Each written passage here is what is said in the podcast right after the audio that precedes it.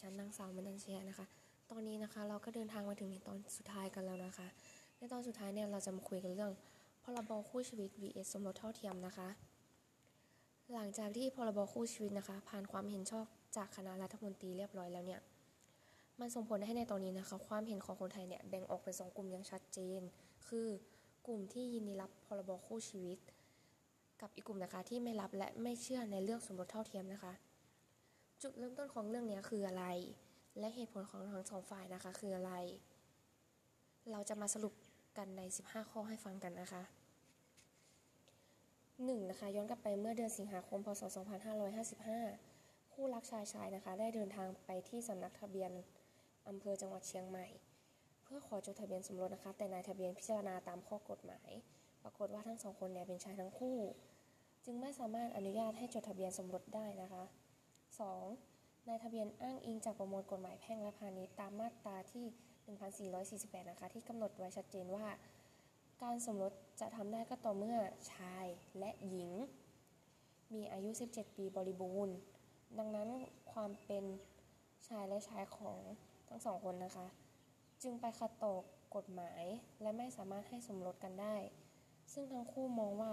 นี่คือการละเมิดสิทธิ์ เพราะทำไม กฎหมายต้องกำหนดว่าคู่ที่แต่งงานกันต้องมีเพียงชายหญิงเท่านั้น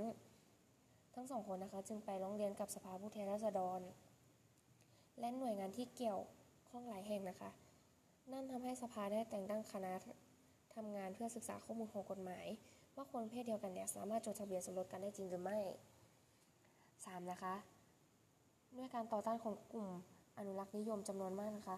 ทำให้ข้อสรุปนะเวลานั้นคือคนเพศเดียวกันไม่สามารถ ทำการสมรสกันได้ ดังนั้นนะคะทางคณะกรรมการ กรรมการที่การกฎหมายเนี่ยของสภาจึงเสนอแนวคิดขึ้นมาว่า ถ้าหากไม่สามารถสมรสกันได้ แต่คู่รักเพศเดียวกันอยากใช้ชีวิตร่วมกัน มันก็ควรจะมีร่างกฎหมายฉบับใหม่ขึ้นมา เพื่อใช้โดยเฉพาะกับกลุ่ม LGBT โดยไม่ต้องไปแตะกฎหมายสมรสเดิมที่มีอยู่แล้ว ซึ่งเมื่อได้แนวคิดนี้ขึ้นมานะคะ จึงเริ่มกระบวนการร่างพรบคู่ชีวิต พื่อพัฒนาสู่การเป็นกฎหมายต่อไปค่ะ ข้อที่ 4 นะคะ การตั้งพรบคู่ชีวิตในกลุ่มเพศทางเลือก มีความเห็นเป็นสองฝ่าย ฝ่ายแรกไม่เห็นด้วยนัก เพราะคิดว่าเพศที่ 3 ก็ควรสมรสได้เหมือนชายหญิง ในมุมมองของกลุ่มนี้นะคะ ต้องการให้รัฐแก้กฎหมายมาตรา 1448 ที่ระบุที่ระบุว่ามีแค่ชายกับหญิง ถึงจะสมรสกันได้ แต่ทุกเพศไม่ว่าจะเป็นชายชายหรือหญิงหญิง ก็ควรได้สิทธิ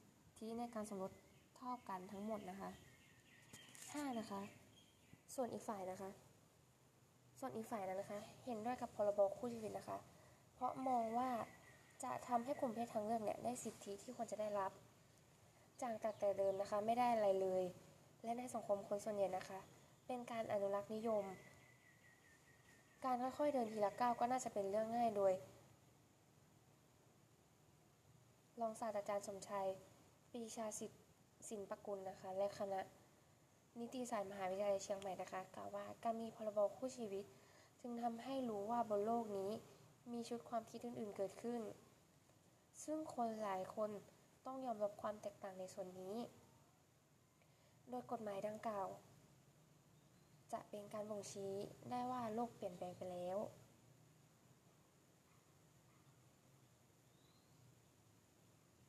โดยในมุมของรองศาสตราจารย์สมชายนะคะ การมีพรบคู่ชีวิตก็เป็นเหตุ ก็เป็นเหตุเป็นผล เพราะเมื่อมีกฎหมายนี้ขึ้นมา ผู้คนจะยอมรับความรักรูปแบบหลากหลายมากขึ้น เพราะได้เห็นว่าแม้แต่ภาครัฐก็ยังออกกฎหมายมาสนับสนุนความรักของกลุ่มชายชายและกลุ่มหญิงหญิง 6. นะคะร่างพรบคู่ชีวิตร่างแรกเกิดขึ้นเมื่อปี พศ 2556 ในยุครัฐบาลของนางสาวยิ่งลักษณ์ชินวัตร อย่างไรก็ตามนะคะ ประชาชนไม่ยอมรับรับนัก เพราะสิทธิที่ได้รับจากพรบคู่ชีวิตมันน้อยมาก ต่างจากการสมรสของชายหญิงอย่างสิ้นเชิงนะคะ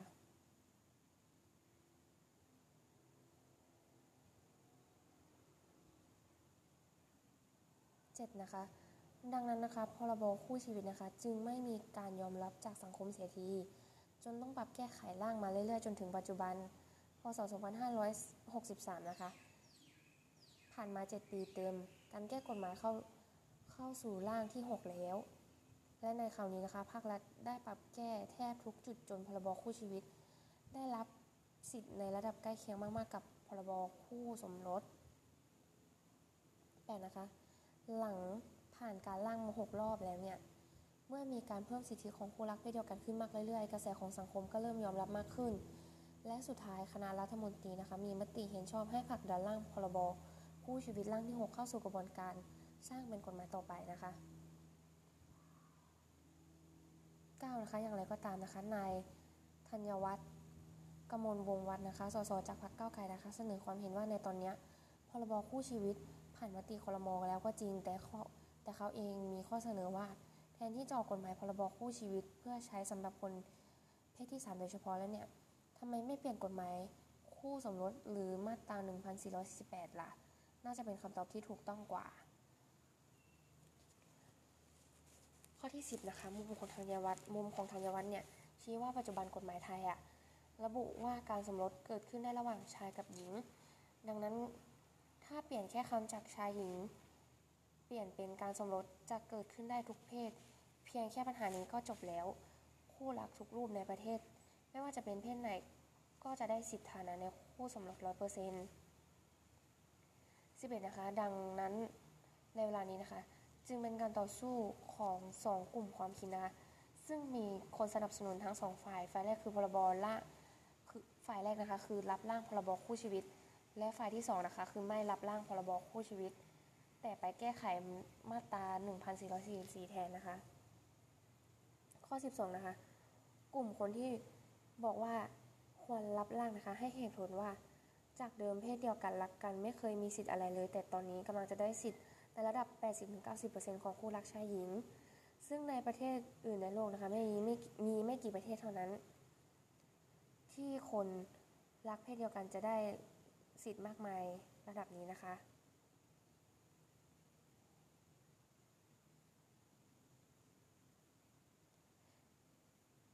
ข้อ 13 นะคะ อย่างไรก็ตามนะคะ ความเห็นอีกด้านของสังคมนะคือ ไม่ควรมีพรบคู่ชีวิต แต่ควรไปแก้มาตรา 1448 แทน นั่นเพราะพรบคู่ชีวิตเป็นการแบ่งแยกความรัก